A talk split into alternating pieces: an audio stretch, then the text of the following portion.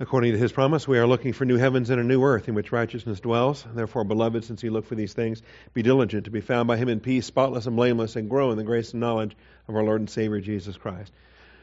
Almost made it in one breath. Our growth comes through the scriptures. We are in Proverbs 11 once again, wrapping up the final half of the chapter. Proverbs chapter 11. And uh, dealing with point 12 in the outline. Most of the verses from verses 16 through 31 refer in some way to the rewards of righteous and kind living. This practical theology is often counterfeited by those who desire a personal morality apart from the absolute standard of God's Word. And uh, the shallow approach that so many people take that, yeah, you can read some verses and you can see uh, good people and bad people, righteous and wicked, and say, well, I can be a good person. And if I'm a good person, then good things happen, right? And, uh, and so the, the desire, of course, on the part of the carnal mind is to uh, try to be a good person yourself and, uh, and not have to follow all those restrictions that that mean, nasty Bible has. You know, it doesn't let you have any fun and all of your fornication and whatever else, you know, stealing and whatever else you want to do. And so we want to be cautious about it as we do preach the passages of the Bible that are very clear and very practical and very moral. Uh, obviously, we preach that. We want to live the righteous life, but we want to live the righteous life in the right way and for the right reasons. And, uh, and then we allow for God to provide uh, in His wisdom as far as this goes. So we'll expand upon this. There are subpoints A through I, and we left off last week where? B? Oh, G? Okay. I know we haven't talked about the beautiful women yet, so we'll talk about that's D. So I think we did A, B, and C, and I'm pretty sure we read all the verses in C. So we'll pick up there after we uh, after we open with the word of prayer. Shall we pray?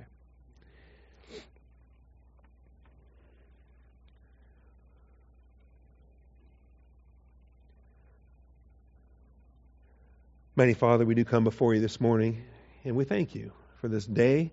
Thank you for the rain. Thank you for the colder weather. Thank you for the diminished cedar counts and the opportunity to uh, think clearly and speak. So, Father, this day is in your hands. Use it to glorify your Son. Open our minds to what we need to learn. Father, uh, convict us through the Scriptures of that which is truth. I thank you, Father, in Jesus Christ's name. Amen. All right, so this is point 12. And we looked at verses 16 and 17 as we speak about the personal benefits to be personally enriched through gracious and merciful living. Uh, we see this, verse 16, a gracious woman attains honor. And verse 17, the merciful man does himself good. And the personal benefits that accrue to your soul when you're walking right, when you are adjusted to God's standard. You are personally enriched. And of course, that has nothing to do with the earthly wealth you might also have. That's a separate study. Uh, the ruthless man attain riches, and the cruel man does himself harm. And uh, the, the tandem of that, of course, is the corollary. Ruthless and cruel living is personally harmful, even when it may financially advance what you're doing. Subpoint B, we looked at verses 18 and 19. Sowing and reaping of the wicked and the righteous couldn't be more different. And uh, the contrast that we have it here uh, the wicked earns deceptive wages, but he who sows righteousness gets a true reward. And that's the contrast. He who is steadfast in righteousness will attain to life, but he who pursues evil will bring about his own death. And th- these are the natural, normal consequences of these various lifestyles or death styles, as I like to call them. Uh, when you are in defiance of the Scripture, then you might expect that there will be consequences accordingly. All right. Now, as we've said many times, under wisdom literature, God is revealing the norm. He's revealing the normal way things operate. And are there exceptions? Of course. There are seasons when the righteous will suffer. There are seasons under undeserved suffering when you are walking right and you still face undeserved suffering. You face things. There are also seasons when it sure appears to us like those wicked dogs are getting over. and, it, and it upsets us. We want to know why. The Bible says that these wicked guys are supposed to get it. So why don't they get it? you know, and, and, and we're very impatient because we want to, you know, we want to administer the, the judgment ourselves. Anyway, of course, we understand the balance on this, the setting for this, that these verses are true. We're, we are, though, going to get down to the other principles by the end of the chapter to make sure that we're clear that God is not a genie in a bottle, and He's not our slave, and we don't uh, say the right words and do the right things and then feel like somehow He, he owes us or that we're entitled to something. Uh, we, we, he doesn't owe us a thing. He's already given us eternal life in Christ when He didn't owe us that. See, and uh, let's not confuse grace with what we've earned and deserved. All right, point C then. Where'd you go? The heart drives the walk. The heart drives the walk. Remember, thinking precedes doing, and the heart attitude shapes the thinking. The heart drives the walk and sparks either abomination or delight to the Lord. And so we have verses 20 and 21 here that speak to these heart attitudes and speak to not only the walk, but the ways behind the walk. The perverse in heart are an abomination to the Lord, but the blameless in their walk are his delight. And so that those couldn't be more opposite. The abomination is what he's pushing far away from him, and the delight is what he's drawing close to him or hugging, embracing in his bosom is his delight. So abomination, push it away. You want nothing to do with it, and uh, delight, you want uh, intimacy, you want closeness, and uh, and there it is. Verse 21: Assuredly, the evil man will not go unpunished, but the descendants of the righteous will be delivered. And it's interesting, too, how it's the righteous that have the reference to the descendants. The wicked make no reference to the descendants. And uh, it's a, it's a, there's, a, I think, some other parallels we might draw out of that poem as well related to those things. Well, if it's a hard issue, then we could be in trouble because the heart is deceitful above all else and desperately wicked. We might be kind of grim if we think that man, you know, my heart drives this thing. Well, good news, we get a new heart, all right? We have a new heart in Christ. He's constantly creating it new. It's created new at the moment of our salvation, but it's created anew again and again and again every time we confess, every time we're cleansed from all unrighteousness. Uh, as David said in Psalm 51, created me a clean heart, created me a new heart, we're told. So uh, we can take the uh, the abominable heart passages and put them in contrast with the new heart passages, and uh, and thank the God and thank the Lord that we have that new heart in which to uh, to rejoice. All right. So did we see all these? We saw Psalm 24:4, Psalm 51:10, Matthew 5:8, and Acts 15:9. Is that correct? We went through all those. All right. Well, then we can move on to the pretty women. Proverbs 11:22. As a ring of gold in a swine's snout, so is a beautiful woman who lacks discretion. And uh, there it is. And our culture has so many illustrations. I could spend the entire hour on Instagram just showing picture after picture after picture of Hollywood celebrity and all, you know, Kardashian this and that and everything else. And, and all these women and men, people that, that are viewed favorably, are viewed as attractive, right, generally speaking. And yet, the condition of their soul is as ugly in a, in a diametrically proportional way. I mean, like an inverse proportion, it seems like, uh, related to that. As, as beautiful as the externals can be, um, as ugly as the internals can be. And this is uh, something the Scripture, I think, makes very clear. So, the way I put it in point D outer beauty without inner beauty is a tragic waste of outer beauty. You know, I mean, goodness if you're going to have all that outer beauty, you might as well do something with it. How about developing some inner beauty and uh, have the best of both worlds when uh, when it comes down to that? But um, you know, I, I felt just luckier than anything in the world when I met Sharon. I thought, holy smokes, how does this happen? You know, here's here's this woman that has this godliness and this integrity and this love for Jesus Christ and Scripture, and then man, on top of all that, yeah, man, deepest brown eyes I'd ever seen in my life, and thankfully my children all ended up with those eyes too, uh, related to that. All right, so Proverbs 11:22. Clearly, I mean, so yeah, you put a ring of gold in a swine's snout, what do you got? Yeah, he's still a pig. Okay, it's still the same pig it was before you dressed it up. Um, no more attractive than they were before. Okay, and uh, and you've just defiled the ring of gold. I mean, really, what are you going to do with it after you pull it out of the swine's snout? You know, you, um, that that would take some scrubbing. And, uh, and and and clearly, the the illustration here says it does nothing whatsoever. It has zero improvement, zero benefit to the swine, and zero benefit to the one looking at the swine. Uh, it accomplishes absolutely nothing. And so, with zero benefit, um, we realize that the uh, the beautiful woman uh, without discretion is the same way zero benefit. It's not the woman's outer beauty that benefits her husband all the days of his life. Okay, go through Proverbs 31 and you find out that it's her. It's her capacity for, for love. It's her capacity for service and, and what she does in uh, the beauty of her soul that benefits her husband and her children and her community in uh, the process there. So uh, let's look at that. Proverbs 31 30.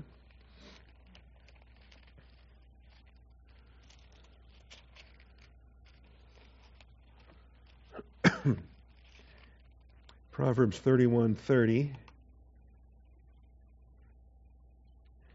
It's also interesting to me as well how standards can change and over time and different even even earthly standards of beauty are different from generation to generation. And you go back to earlier days and, and some of the models that that uh, were considered the, the pinnacle of, of, of beauty uh, back then, they wouldn't be models today. It's just different uh, I guess, I don't know, appetites or tastes or whatever related to that. In fact, most scholars believe in the ancient world the, the highest standard of beauty was the was the motherly look in uh, in certain ways, and uh, which I, I don't know I can't prove that, but they they sure write a lot of journal articles about it, and I'm curious. I guess it's grounded in the artwork or the the uh, pottery that they uncover that have women of certain shape. But uh, I don't know. I get suspicious sometimes. So what am I reading here? Proverbs 31:30. And obviously this is the, the long conclusion to or the, the summary of a lot of verses that lead up to this. Remember Psalm 31 is an acrostic psalm. Uh, or I'm sorry, Proverbs 31 is an acrostic. And so it, it works its way through the letters of the Hebrew alphabet, starting in verse 10 where you start with the Aleph and then the Beth, the Gimel, Daleth, Hey, Waw. You work your way through the Hebrew alphabet in uh, in each of these verses, so that uh, you know little little Jewish girls can memorize this poem uh, by working their way through the alphabet, and it's a great uh, memory device, a great aid to her uh, to her memory. So, uh, an excellent wife who can find her worth is far above jewels. We start right off there in verse 10, and we're asking ourselves, what does this woman look like? Okay, and there's not a clue to her physical appearance, is there? Okay, it doesn't say anything about her hair or height or what she looks like or anything at all. Uh, the heart of her husband trusts in her. He will have no lack of gain. Still don't know what she looks like. She does him good and not evil all the days of her life. Still don't know what she looks like. Uh, she looks for wool and flax and works with her hands in delight. Aha! She has hands.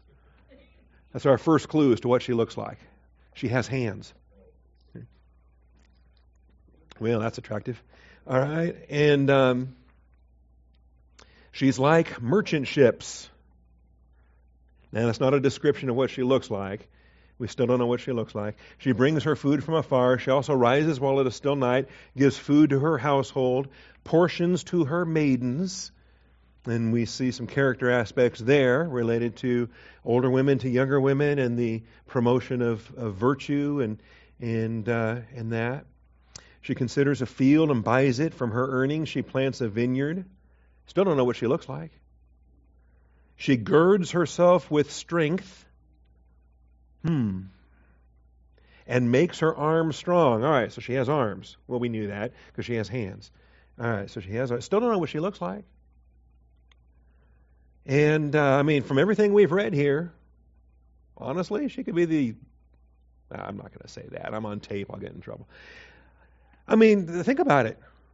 Think about it. This has nothing to do with external beauty. All right?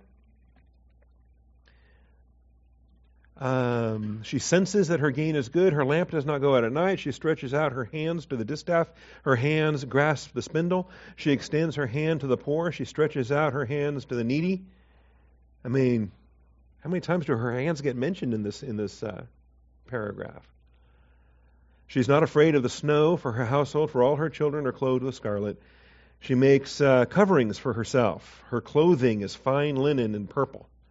And uh, so, uh, all the attention uh, that that is seems to be in our culture uh, put on the clothing, put on the, the fashion, put on the the what have you. Um, we kind of waited 20, uh, 12 verses or 13 verses to finally get down to what she's wearing.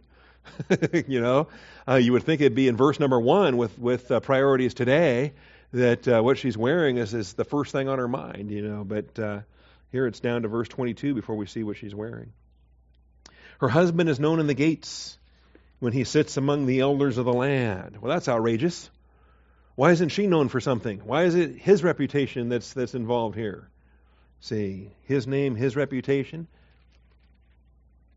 He is known in the gates when he sits among the elders of the land. She makes linen garments and sells them and supplies belts to the tradesmen. Strength and dignity are her clothing, and she smiles at the future. So she has other priorities besides the externals. Besides the, I mean, yes, she is wearing clothing, she's making her clothing, um, but the uh, strength and dignity is her character that clothes her. And this, of course, carries across to uh, the New Testament as well. She opens her mouth. Ah, finally, another body part. okay? Um, still don't know what she looks like. She opens her mouth in wisdom, and the teaching of kindness is on her tongue. She looks well to the ways of her household, does not eat the bread of idleness. Her children rise up and bless her, her husband also, and he praises her, saying, Many daughters have done nobly, but you excel them all. Still don't know what she looks like. Charm is deceitful, and beauty is vain. So there's all we've got to work with here. You know, charm, her personality, her mannerisms, how she carries herself, beauty, physical appearance, what she looks like. You know, um, put those both together, and, you know, she evidently had everything. And he said, none of that matters because a woman who fears the Lord, she shall be praised. That's the, the real beauty is, is, the, is her fear of the Lord, the reverence that she has before the Lord. So give her the product of her hands and let her works praise her in the gates. See. So uh, he, he, of course, magnifies her when he's, see, it goes both directions. She magnifies him, he magnifies her. We have uh, the aspects on this. Did you see just the other night that that uh, that um, Hollywood guy got in trouble? That he was accepting an award. Ryan Gosling, this actor, he's accepting an award and, and thanking his wife and praising his wife, and because she had sacrificed in, in the recent years, uh, that she had been pregnant and raising, you know, having babies, and and uh, because she had put her and she's she's an actress herself. She's got a career. She's you know but in these, they decided in their marriage that this was going to be a season where she was going to be staying at home and supporting him. Anyway, so I thought it was a marvelous speech. I thought it was great. He was thanking her, he was praising her, and he wasn't uh, diminishing what she was doing. He said it was of infinite value. And uh, oh man alive, as he, he's been he's been crucified for three days running now, I think, something like that, and uh, two or three days anyway, and Twitter and the blogs and everything else um, because he praised her and her role as a mother. How insane is that? All right. Anyway, this is what we have here in, in Proverbs 31. Outer beauty without inner beauty is a tragic waste of outer beauty. Uh, other passages I think go well with this. Ezekiel 16:15. Ezekiel, in uh, chapter that uh, rabbis would not let uh, a young man read this until he was of a certain age. Likewise, Song of Solomon. Young men don't be reading that until they're of a certain age. like when you're 30 and married, you can uh, you can read some of these. Again, there's a larger context to this, and and in it also, I think, reflects well on what God does in caring for each one of us. He's speaking in metaphor related to the Jewish people, but it, uh, it, it, does speak very well to how God cares for us individually in our lives, through our childhood, into adult life, how He cares for us on these things. So in the early part of the chapter, he's talking about uh, her birth and and uh, how she was thrown out, and, and he cared for her and so forth. And then she grew up, and uh, verse seven, uh, you grew up, became tall, reached the age for fine ornaments. Okay, you reach, you know, a girl reaches a particular age and she starts, you know, makeup and perfume and earrings and whatever else. Um, your breasts were formed and your hair was grown, yet you were naked and bare. And, and you know, um, some of this is stuff we don't usually talk about in, in uh, mixed company or public or whatnot, but this is what the scripture is laying out here, okay? And here's a girl, and, uh, you know, when she's younger and running around naked with all the other kids, that's no big deal, but you reach a point where you say, all right, we're done with that. You're going to be clothed now, moving forward, and uh, you've reached a certain time of your life. then, uh, I, verse 8, more time goes by, I saw you, and behold, you are at the time for love. So I spread my skirt over you and covered your, your nakedness. And he takes her. He takes custody of her. He marries her. You became mine. I swore to you and entered into a covenant with you so that you became mine, declares the Lord God. I bathed you with water, washed off your blood from you, anointed you with oil. And, and, and, we see here foreshadowings of what we learn about in with Christ in the church. We see foreshadowings of, of what, we what we read about in Ephesians chapter 5. I also clothed you with embroidered cloth, put sandals of porpoise skin on your feet, wrapped you with fine linen, and covered you with silk. I adorned you with ornaments, put bracelets on your hands, and a necklace around your neck. Okay? Because husbands like, you know, providing for their wives, dressing them up, seeing things that they like seeing things. Anyway. Um, also put a ring in your nostril. Okay, different culture. I'm not sure. I would, I don't know, people today like that kind of thing. Earrings in your ears and a beautiful crown on your head. Thus you were adorned with gold and silver, and your dress was of fine linen, silk, and embroidered cloth. You ate fine flour, honey, and oil. So you were exceedingly beautiful and advanced to royalty. Then your fame went forth among the nations on account of your beauty, for it was perfect because of my splendor, which I bestowed on you declares the Lord God. Now, I took the time to read all that, and here's why. It's the opposite of Proverbs 31. Right? In Proverbs 31, we have not a clue what that woman looks like, but we know a tremendous amount, verse after verse after verse, about her character. This woman, the only thing we know about her is verse after verse after verse of what she looks like, how she's dressed, all the externals. We don't know one whit about is, is this girl even saved? Is, does she love the Lord? Does she fear the Lord? Is she in the Word of God? Is she, is she, is she a hard worker? Is she a lazy glutton? Is she what? We know nothing about her character, her, her, her uh, godliness, her salvation. Nothing whatsoever about the inner beauty. All we have is the externals. All we have is what we can look at. Okay? And that's a problem, obviously. So here's the key then in verse 15. So she's a beautiful woman, obviously. But you trusted in your beauty and played the harlot because of your fame, and you poured out your harlotries on every passerby who might be willing. And you took some of your clothes and made for yourself high places of various colors, and played the harlot on them, which should never come about nor happen. You also took your beautiful jewels made of my gold and my silver, which I had given you and made for yourself male images that you might play the harlot with them. And you took your embroidered cloth and covered them, offered my oil, my incense before them, also my bread, which I gave you, fine flour, oil, and honey, with which I fed you. You uh, would offer before them for a soothing aroma. So it happened, declares the Lord God. Anyway, it's, it gets uglier from here. All right? It's a bad chapter. So, um, again, inner beauty is the key. Outer beauty without inner beauty is a tragic waste of outer beauty. Uh, Nahum, chapter 3.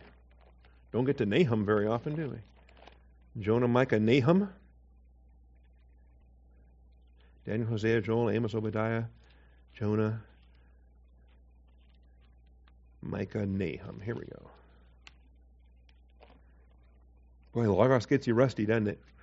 You just get used to typing NAH and boom, there you are.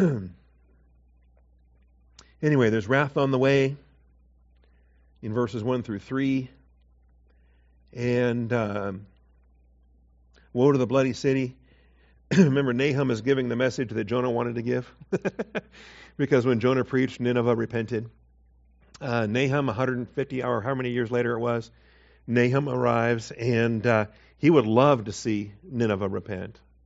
Um, he has the attitude Jonah should have had, but then he gives this horrible message because there's no repenting after this. Um, the noise of the whip, the noise of the rattling of the wheel, galloping horses, bounding chariots, horsemen charging, swords flashing, spears gleaming, many slain, a mass of corpses, and countless dead bodies. They stumble over the dead bodies, all because of the many harlotries of the harlot, the charming one, the mistress of sorceries, who sells nations by her harlotries, and families by her sorceries. Behold, I am against you, declares the Lord of hosts. I will lift up your skirts over your face, and show to the nations your nakedness and to the kingdoms your disgrace. I will throw filth on you and make you vile and set you up as a spectacle. And so, what happens to your beauty then? All right? Obviously, it's a metaphor, it's applying to the nation and the judgment there, but also on a personal level, illustrating the, uh, the ugliness of that. Finally, 1 Peter 3, verses 3 and 4, to get our New Testament parallel.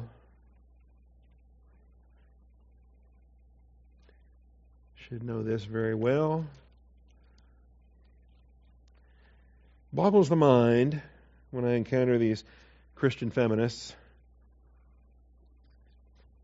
which is rather oxymoronic in my mind because in Christ there is no male or female, but be that as it may.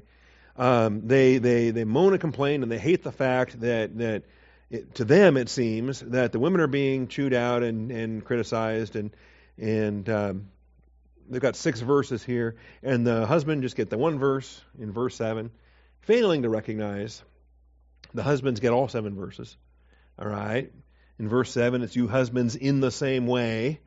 So all the principles from verses one through six apply to you, and more than that, we're going to add now a seventh verse to your side of the picture here. So you're not you're not uh, out of the picture in verses one through six. Uh, those six verses apply to men and women alike. And then the husbands have the added responsibility on top of that in verse 7. In any event, uh, verse 1 in the same way, you wives, and that's another in the same way that brings back uh, the details from chapter 2.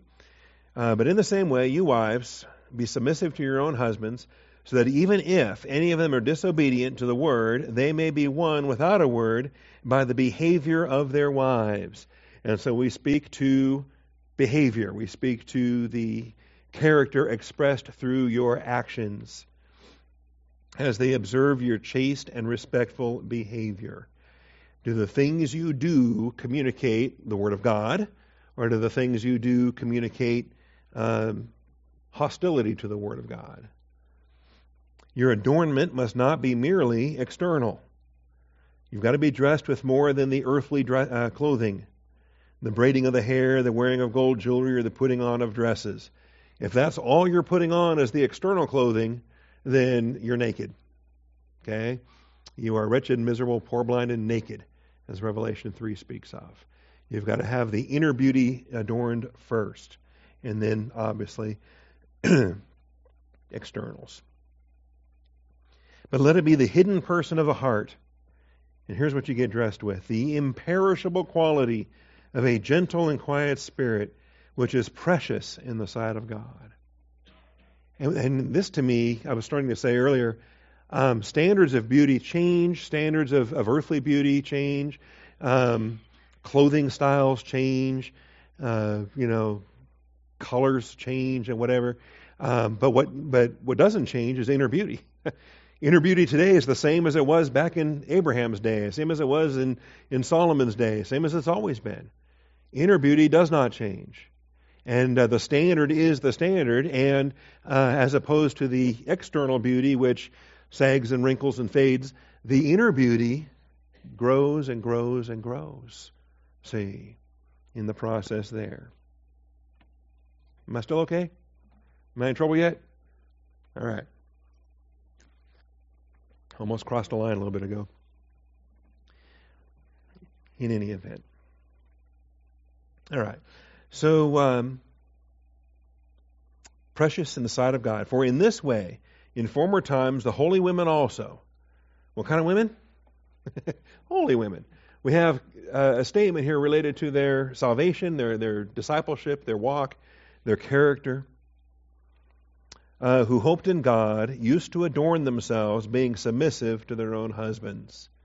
And that's not an external submission, that's an internal submission, submitting as unto the Lord. They were hoping in God. Their faith is not in the husband, their hope is in the Lord, right? If you're a subject to your husband, it's as unto the Lord. You're not subject to your husband as unto the husband.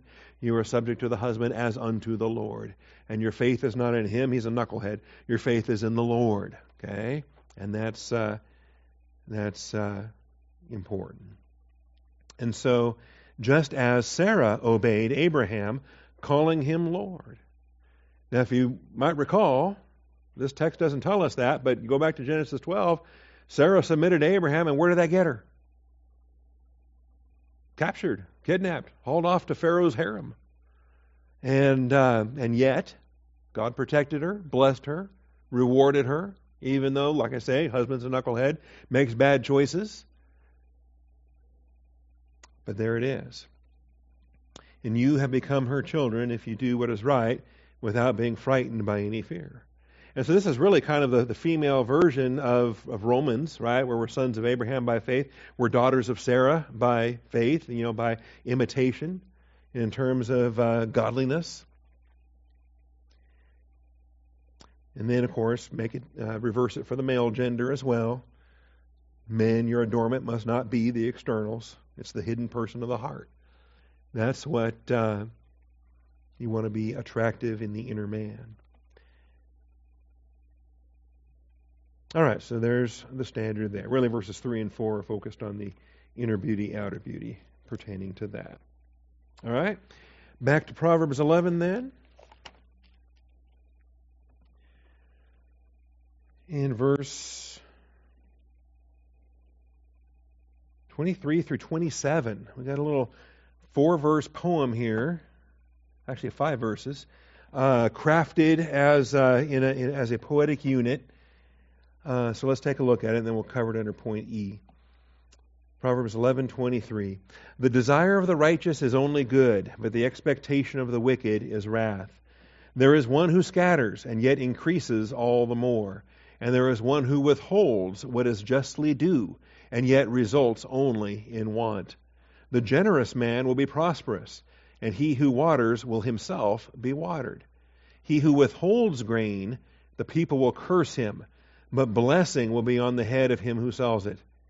He who walks or he who diligently seeks good seeks favor, but he who seeks evil, evil will come to him. All right, so we got these verses on generosity that are spoken of here. Generosity is a grace appreciation. Verses 23 through 27 forms a poetic unit here in the Hebrew of this text, and it all centers on the, the appreciation of grace that then motivates generosity. That if you are truly appreciative of the grace you've received, you will express that grace yourself externally, you will express that grace in a generosity. So generosity is a grace appreciation. And to the extent that you become the, the Scrooge, the miser, the one that is not gracious and merciful and lending and generous, uh, then we what we observe then is a reflection upon the soul that is not grace oriented the way that it's supposed to be. You gotta you gotta be oriented to grace first. And so the issue is not jumping all over a, a miser and uh, throwing them into a guilt trip. You're not, uh, because he already has mental attitude issues. Don't add to those mental attitude issues. Uh, that's all a guilt trip can do. Um, we got to teach grace.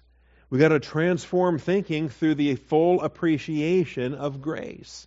And if you only have a small appreciation of grace, you need a larger appreciation of grace. And the best way to promote generosity and, and uh, mercy is to reinforce these uh, these applications of grace, and we see it here. All right. So again, let's uh, look at it and see how, these uh, grace principles come through. I think um, I think that uh, they're expressed in, in every verse here. Maybe the final verse is what um, serves to summarize the everything that precedes. He, uh, he who diligently seeks good seeks favor, seeks grace, but he who seeks evil, evil will come to him. What is it that we're diligent about? Doesn't Scripture tell us to be diligent to present ourselves approved before God's face? Workmen needing not to be ashamed, rightly dividing the word of truth. Are we not supposed to be diligent? I think the uh, what happens with a grace diminishment is we get lazy. We stop studying to show ourselves approved. We, we stop viewing ourselves as His workmen. We stop viewing ourselves as His workmanship. We forget that there's work to be done. There's good works prepared beforehand that we should walk in them. We grow content and complacent with us where we are, and that's the diminishment of the grace perspective. And uh, diminish the way it is, yeah, of course. Other things get impacted. We become less merciful, less gracious, less generous. We get more stingy in certain things. Well, there it is. All right? And so I think in all of these, um, many of these verses should be uh, remind you of other passages because I think New Testament passages and other commandments that come from the law speak to this. Um, certainly related to uh, scattering, yet increases all the more. Right? Doesn't doesn't the New Testament say if you sow abundantly, you will reap abundantly? All right. Um, to scatter more, increasing more.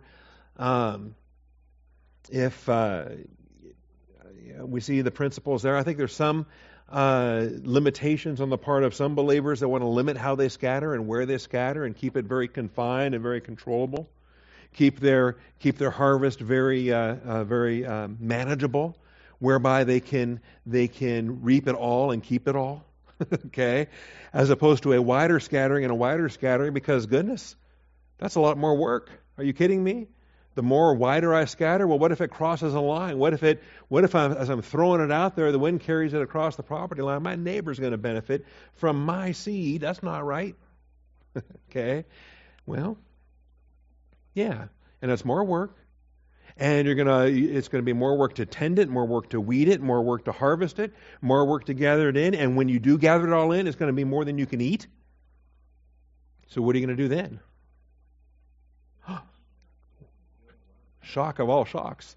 You might actually have to share some with somebody that has that, that has a need because you have an abundance and they have a need. And and yeah, you're way ahead of me. That's what Jesus did in the, the parable of that that that guy that tore down all his barns so he could build bigger barns. Okay? And the idea of sharing the abundance with someone that, that needed uh, never crossed his mind because he was rich to himself and he was not rich towards God. And so we have the principles there. All of these generosity principles, they, they kind of preach themselves. They're, um, you know, when you think of your desires and your expectations, and uh, the contrast in verse 23. Or how about we withholding what is justly due? I mean, he worked for you, pay him at the end of the day.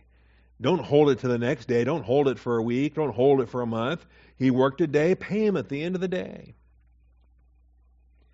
And uh, then there's the generous man. He'll be prosperous. And the miser says, Oh, no, no, I can't be generous. I got to hoard what I've got. If I give away too much, then that limits what I can do. You'd be surprised. See how God rewards it. See how the generous spirit, God uh, is able to make all grace abound. You never suffer when you're generous. You never suffer when you're applying grace. This comes up in Philippians because they, they gave in the depths of their poverty. They were overjoyed to give in the depths of their poverty. They gave according to their ability and beyond their ability they gave.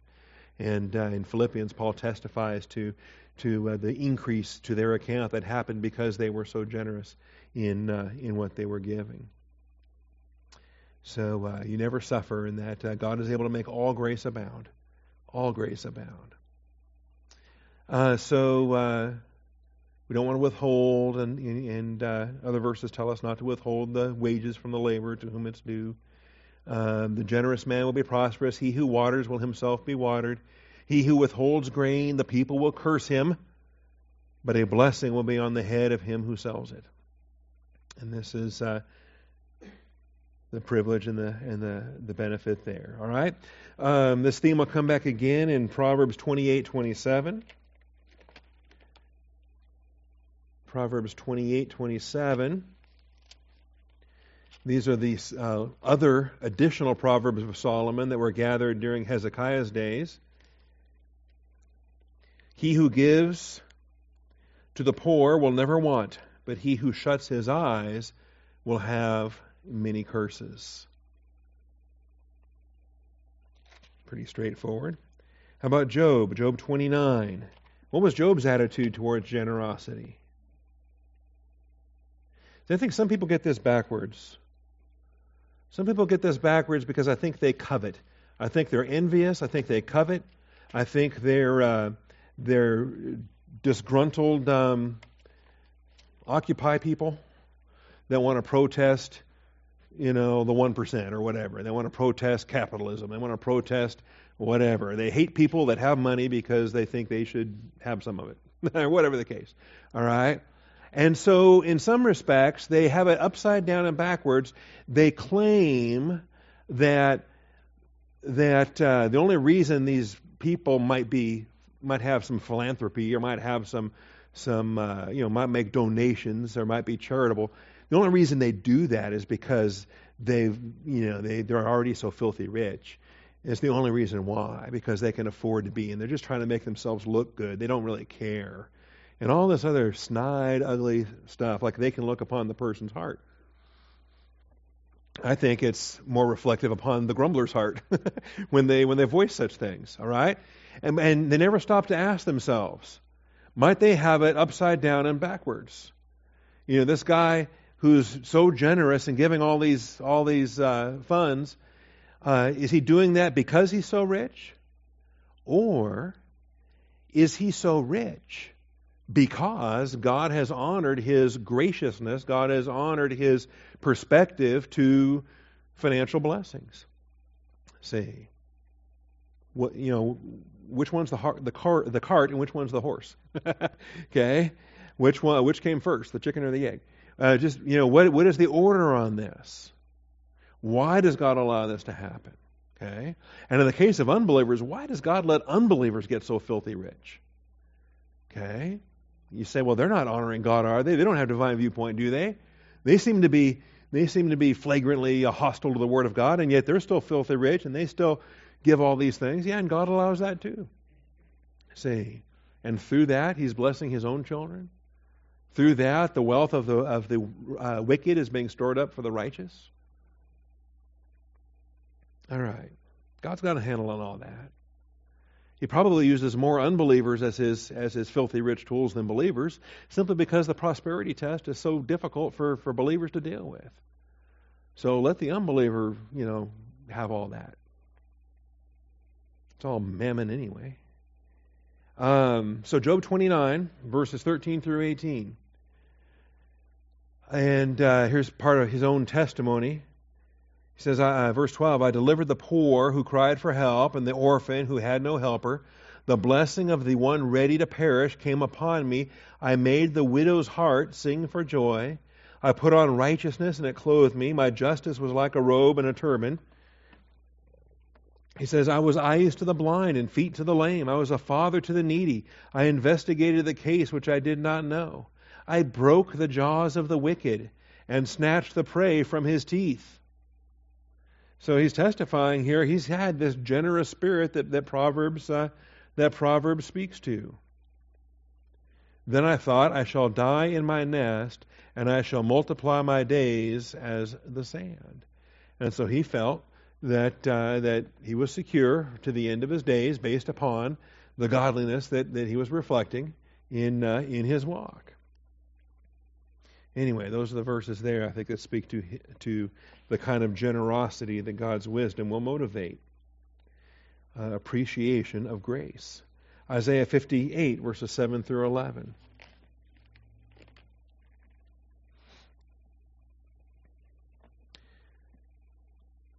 Isaiah 58, verses 7 through 11.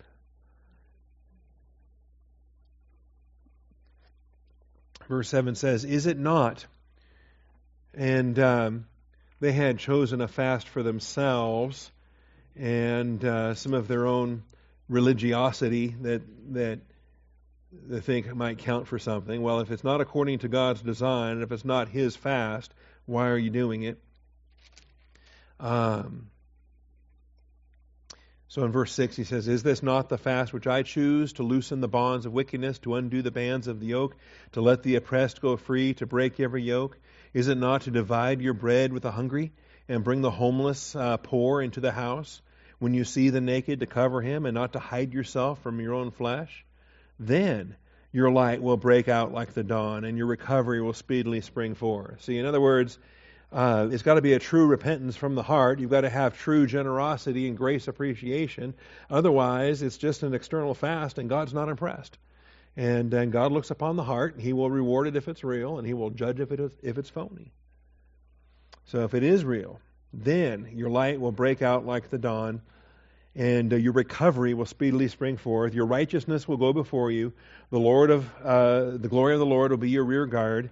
Then you will call, and the Lord will answer. You will cry, and he will say, Here I am. If you remove the yoke from your midst, the pointing of the finger, the speaking of wickedness, if you give yourself to the hungry and satisfy the desire of the afflicted, then your light will rise in darkness, and your gloom will become like midday.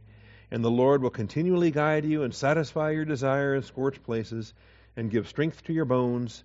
You will be like a watered garden, like a spring of water, whose waters do not fail. Then a millennial promise uh, from among you will rebuild the ancient ruins. You will rise up uh, the age old foundations. You will be called the repairer of the breach, the restorer of the streets in which to dwell. Anyway, so there's, uh, again, generosity, and it's being motivated by what? It's being motivated by grace, the reality of who God is and what God has provided and what God's plan is uh, and where God's plan is taking us. Finally, 1 John 3, verses 17 and 18. Passage that uh, Pastor Dan took us through not that long ago in 1 John 3, verses 7, 17 and 18. And it's interesting how many people name the name of Christ or say they love one another, but by their actions it seems to be representing a different reality. And uh, do you love your brother or do you hate your brother? And uh, how is that manifest? How is your appreciation of grace then reflected by a, uh, a generosity in, in uh, love towards one another here? So, uh, verse 16, we know love by this, that he laid down his life for us. We ought to lay down our lives for the brethren. But whoever has the world's goods and sees his brother in need and closes his heart against him, how does the love of God abide in him? Well, rhetorical question, go ahead and answer it. It doesn't. okay? It doesn't. If your heart is closed, that love is not abiding in you.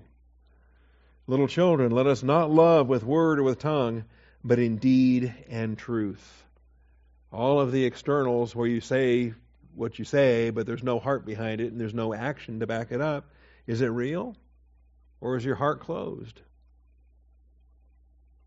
We will know by this that we are of the truth and will assure our heart before Him.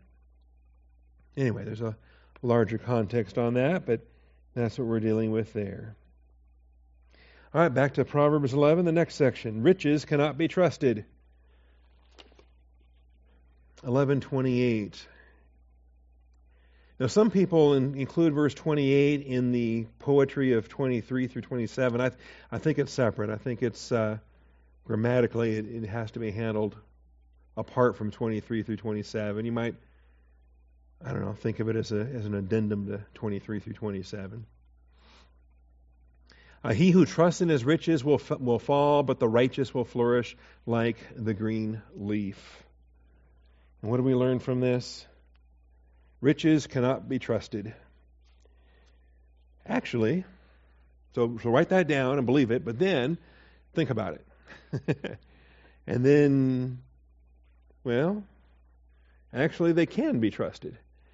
But they are trusted because any lie can be trusted, any false object can be can be trusted, and that's the problem. Okay? Actually, they can be trusted, but they must not be trusted by believers who fear God. You can place your faith in a false object. It's possible to do so. The consequences, of course, are wrong, you know, damaging, uh, unnecessary, because you should have placed your faith in the right object. So um, I, I think when, when the sermon gets preached that riches cannot be trusted, it's a bit misleading. You know, it can be. But he who does, he who trusts in his riches will fall. So, I mean, the fact that there are some who do, he who does falls, proves that it can happen. You can trust in riches, but you're told not to. You're commanded not to. We all are commanded not to. They must not be trusted by believers who fear God. And then that's this is why I think the the prosperity test is as difficult as it is, because money becomes a a, a uh, source of earthly security, and uh, the believer then gets uh, misguided and gets gets his attention misdirected and he sees uh, he sees an earthly thing that can provide earthly security and starts to replace God with with this money that he's got. Starts to confuse earthly security with true spiritual security, and uh, and if he's if he's well off enough, well then who needs God at this point? I can take care of it. I'm insured for everything, right? I've got this reserve and that reserve, and I've got a diversified. I'm I'm so diversified that you know no matter what tanks, these other things will keep me up. And uh, and and yeah, insurance covers it all. And and man, at this point, I can't lose. I, I will never be a widow. I will never be shaken. I want you have all these expressions in the Old Testament for the prideful person that thinks that they are absolutely secure in everything. And who needs God at that point? In the in the cosmic mindedness of it. You understand what I'm saying? And so, uh, no, we're commanded not to trust in that. Commandment number one is to have no other gods before me, and that includes all the wealth that you turn into a god once you accumulated enough of it. Okay? And so uh, we would take this, uh, we would combine it again with Job 31. Job's a great example. Uh, Psalm 49, Psalm 52, Mark 10, 1 Timothy 6. Instruct those that are rich in this present world not to fix their hope right? Not to fix their hope on the uncertainty of riches. Okay? And what you think is diversified may not be. What you think is secure may not be. What you think is insured may not be. Because who's guaranteeing the insurance? And who's guaranteeing the diversification? And who's guaranteeing uh, all the rest of it? What happens when all that goes too?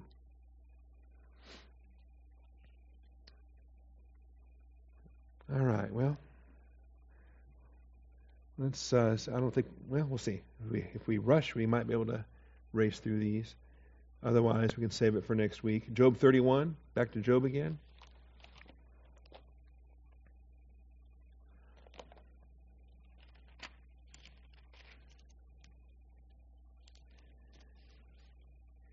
Verses 24 through 28.